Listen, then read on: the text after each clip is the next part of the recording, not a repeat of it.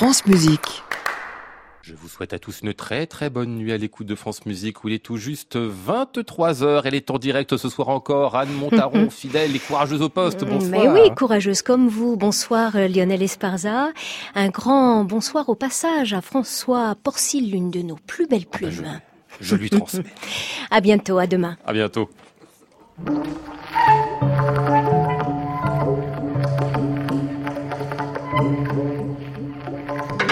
France Musique. À l'improviste, Anne Montaron.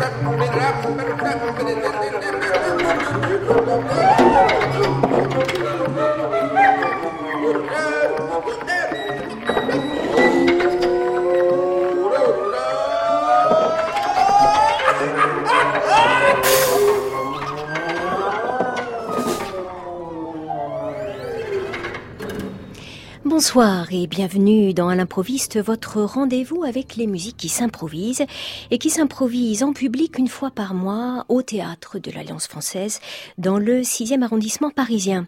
Le 14 janvier dernier, la scène de ce petit théâtre tout à fait confortable accueillait trois improvisatrices qui ont en partage le goût des atmosphères oniriques.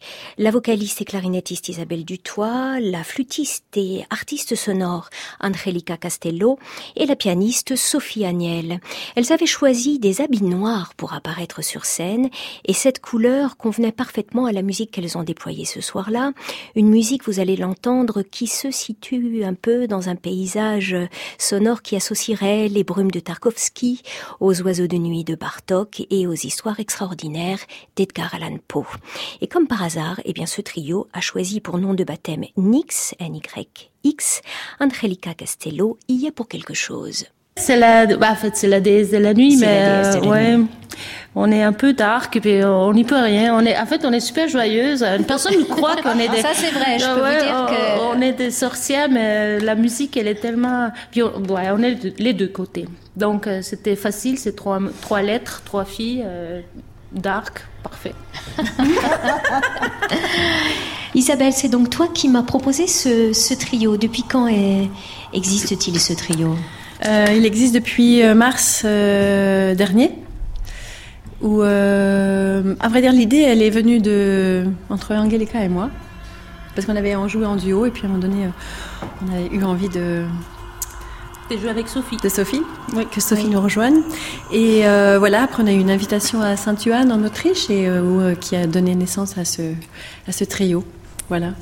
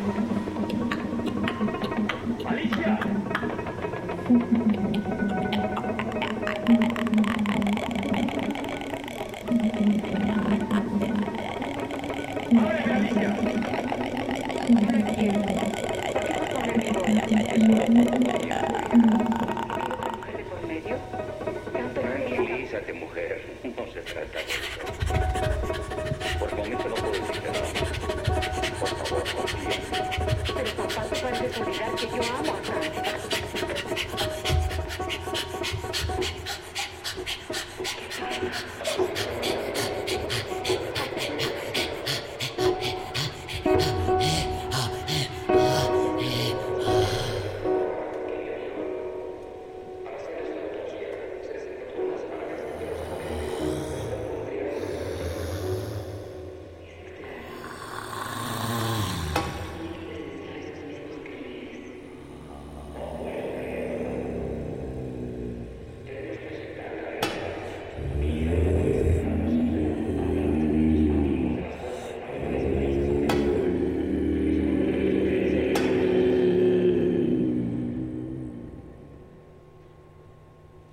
Difficile de sortir du rêve dans lequel le Trionix nous emporte ce soir, mais je me dis qu'il peut être utile d'en savoir un peu plus sur les trois sorcières réunies dans ce moment d'improvisation nocturne. Ces trois sorcières, ce sont donc Angelica Castello, Isabelle Dutoit et Sophie Agnel. En savoir plus d'abord sur elles et aussi sur les matières qu'elles manipulent pour nous faire entrer dans leur monde onirique par exemple les préparations du piano pour Sophie Agnel et un dispositif électronique pour Angelica Castello qui joue aussi d'une impressionnante flûte à bec sub-basse. Moi, je, suis je joue la flûte à bec, toutes les flûtes à bec, et ces instruments-là qui sont carrés, euh, c'est un instrument qui s'appelle Petzold. C'est un luthier euh, fabricant des flûtes allemand qui a, qui a développé ça à la fin des années 70 à peu près. Ben avant, c'était déjà l'idée de son que ça vient un peu plus loin, mais euh, en fait, c'était euh, l'idée de faire des flûtes, euh, des grandes flûtes, comme il y avait dans la Renaissance, des flûtes contrebasse ou contrebasse, mais dans un matériel qui est pas cher. Donc ça, c'est le, le bois comprimé. Aggloméré. Aggloméré oui en tout cas le bois qui, qui coûte pas cher mais qui on on peut pas faire rond. Donc il y a eu l'idée de faire un hybride entre flûte à bec et pipe d'orgue comme les orgues, il y a des pipes qui sont carrées. Comme les et puis, et puis la flûte à bec, c'est en fait c'est rien d'autre qu'une pipe d'orgue avec des trous. Et puis là, il a fait une pipe d'orgue avec des clés. Et puis euh, au tout début, c'était un instrument pour faire la musique ancienne parce que lui, c'est un fan de la musique ancienne, mais c'est devenu un instrument pour la musique contemporaine et expérimentale. Il y a combien de touches? Ouais, c'est vraiment comme une flûte à bec. Euh, on a les, les sept trous, les puis les trois en arrière. Euh, puis... Hum. Si vous avez joué la flûte à bec à l'école, vous pouvez essayer, c'est la même chose. ça, donne euh, très très envie en tout cas. Ouais.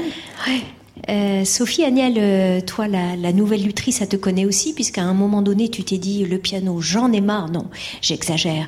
Mais en tout cas, j'aimerais sortir du piano. Pourtant, tu le prépares, pourtant, tu le prolonges, tu l'étends. Et tu as inventé un instrument avec un luthier qui s'appelait le no piano. oui, après il s'appelait autrement, le cordophone. enfin, il n'a pas vraiment de, nom. Oui, c'est un, petit instrument à cordes. C'était pour pouvoir euh, sortir de ce gros meuble et puis euh, jouer aussi dans des endroits où il n'y a pas de piano et puis euh, avoir à chercher d'autres choses et rencontrer d'autres musiciens, faire une autre musique, etc. Oui. C'est une espèce de de mélange entre un, comme une sitar et euh, il y a aussi une, un manche de basse électrique. Et tout ça dans le même euh, bois, dans le même meuble. C'est un, une petite table, quoi. Un petit, une sitar un peu, mm. voilà, qui a des micros, qui est électroacoustique, en fait. Et où en es-tu de ce cordophone? Tu en joues toujours? Oui, enfin, il est souvent dans mon placard, mais, mais j'en joue de temps en temps, oui. Mm. Est-ce que de jouer de ce cordophone t'a amené à produire d'autres sons sur le sur le piano? Oui, oui, ça m'a ça m'a d'abord ça m'a redonné un grand amour pour le piano parce que j'aimais pas beaucoup le cordophone. Je sais pas. Enfin, ça. Tu as vu les limites peut-être et. Oui, oui, oui. Puis j'ai essayé. C'était un peu compliqué parce que c'était un, instrument différent, mais en même temps il y avait quand même des cordes et tout, donc j'essayais de, de de faire comme si c'était un piano. Évidemment, ça sonnait un peu moins bien quand même. Puis j'en faisais depuis quelques mois le piano. Ça fait euh, un Quelques peu plus années. de temps. et euh, donc ça m'a ça m'a refait aller vers le piano et je pense un petit peu différemment. Mais alors après, je peux pas dire vraiment, mm. mais mais de toute façon, ça change tout le temps. Oui, c'est un Ça évolue tout le temps, un peu.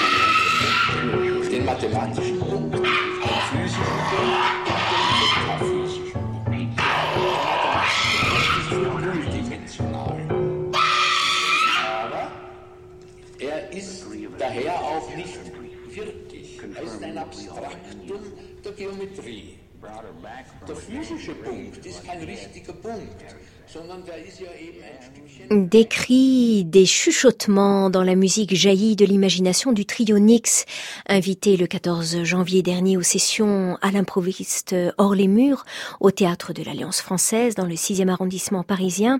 Ces cris mi-humains, mi-animaux appartiennent désormais au vocabulaire de la vocaliste et clarinettiste Isabelle Dutoit et ils sont reliés à une expérience fondatrice, la découverte in situ du no, du bunraku et aussi du l'art de l'art du sabre japonais. Euh, oui, donc il y a il y a dix ans, j'ai eu la chance d'être résidente à la Villa Kujoyama, et hum, c'est vrai que le, les arts traditionnels euh, japonais, enfin vocaux, et même euh, les arts traditionnels ont cette particularité de de pas chercher quelque chose de lisse, de, de garder aussi les voix qui vieillissent, les corps qui vieillissent, les, tout ce qui est distorsion du son, tout ce qui est dans le cri. Et euh, autant le, japonais, il est, euh, enfin, il, euh, on a du mal, il a, c'est difficile pour, enfin, de, de sortir d'une d'une norme. Ouais. Et je trouve que dans ces, euh, ces arts-là, enfin, par rapport à notre culture à nous, euh, bah, il y a des extensions qui sont beaucoup plus liées à ce qu'on pratique aujourd'hui, enfin la musique du 20e et du 21e siècle, que dans notre propre histoire. Et c'est vrai que moi j'ai j'ai étudié presque le cri là-bas. Enfin le cri m'a, j'ai pu déplacer mon cri euh, et déplacer le signifiant du cri et pour en faire juste de la matière et puis pour pouvoir euh, m'amuser avec cette matière et en faire euh, quelque chose même si c'est dark mais pas quelque chose de violent ou d'agressif comme il est souvent connoté dans nos propres musiques. Hmm. Oui, alors ce cri là, il est incroyablement varié. C'est-à-dire que tu as réussi à développer au fil des années, puisque ça fait déjà quelques années que tu l'explores, euh, tu as réussi à, décliner plein plein de, formes, euh, de, de, déclinaisons de ce cri. Euh, il y a des cris étouffés, il y a des cris lointains, il y a des cris vraiment euh, tonitruants. voilà, il y a toute une palette de jeux là. Oui, je crois que je, enfin, je suis touchée depuis très longtemps sur de par par le timbre, par toutes les fréquences, par toutes ces matières qui, qui existent dans le cri. Et euh, j'ai même une expérience cet été où j'étais euh, j'étais au Festival d'Avignon et puis euh, je jouais dans une pièce de, de, danse où je dois faire un cri pendant huit minutes. Et c'était étonnant de voir, de répéter chaque soir ce même cri qui doit durer ce même nombre de minutes et qui part du même endroit et qui doit terminer au même endroit. Au bout, bout d'un moment, j'avais la nécessité que ça se de de le remplir d'émotionnel, enfin de chercher une raison pour crier. Et euh, au fur et à mesure, j'ai euh, réussi à, à trouver toutes les strates et je, je, pensais le cri en, en, développant les strates et puis en allant de plus en plus précis. Et c'était une belle expérience parce que le fait de devoir le répéter, c'était cette obligation-là, m'a vraiment amené à me dire mais oui, le cri c'est c'est de la matière, c'est enfin comme tout autre son, c'est de la matière et de, de au fur et à mesure de de plus en plus de travailler les strates et effectivement toutes les un cri inspiré, un cri expiré, un cri sourd, un cri euh, mmh. un cri très très chargé, un cri qui est juste euh, voilà, et c'est vrai que c'est, euh, je sais pas pourquoi, c'est, enfin, il vient du karaté parce que j'ai pratiqué longtemps le karaté et c'est, c'est dans cette, euh, dans le karaté, il y a cette nécessité de crier à un moment donné si on veut pas euh, oui. recevoir le coup. Et euh, bah, cette nécessité-là, j'en ai fait ma nécessité euh, vocale, je pense.